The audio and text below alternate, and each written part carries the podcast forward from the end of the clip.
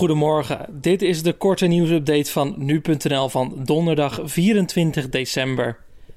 Onderhandelaars van de Europese Unie en het Verenigd Koninkrijk zouden dicht bij het sluiten van een Brexit-deal zijn.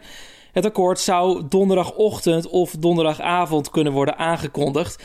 En lidstaten van de Europese Unie zou zijn gevraagd om voorbereidingen te treffen om de deal na de jaarwisseling in werking te stellen.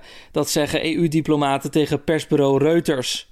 Volgens de bronnen is de deal al zo concreet dat het een kwestie is van aankondigen. Volgens een andere bron binnen de Europese Commissie bevinden de, bevinden de gesprekken zich nog in de laatste fase. Gewapende mannen hebben woensdag meer dan 100 mensen gedood in een dorp in het westen van Ethiopië. De regio Benishangul Gumuz in het Afrikaanse land gaat al langere tijd gebukt onder geweld tussen verschillende etnische groeperingen. De lokale autoriteiten zijn op de hoogte gesteld van de aanval. Het is nog niet bekend wie verantwoordelijk is voor de slachtpartij. En opgenomen coronapatiënten lopen tijdens de tweede golf fors minder kans te overlijden aan de gevolgen van het virus. Dat meldt Nieuwsuur woensdag. Ten opzichte van de eerste golf gaat het om een afname van 47 procent. Nieuwsuur meldt het op basis van een onderzoek door Menno Huisman, hoogleraar interne geneeskunde en twee andere onderzoekers. De hoogleraar spreekt van hoopgevend nieuws.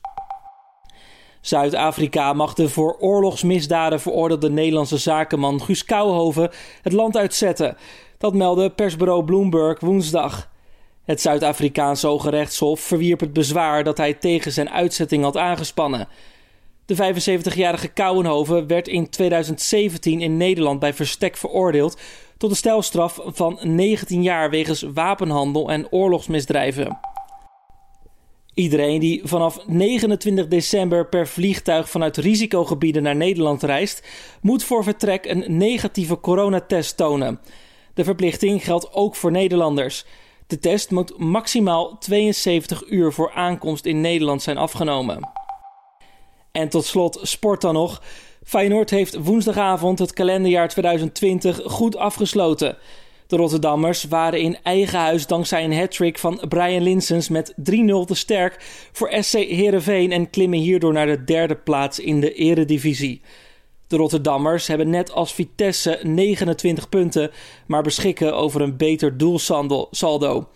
De achterstand op koploper Ajax is nu nog slechts 5 punten.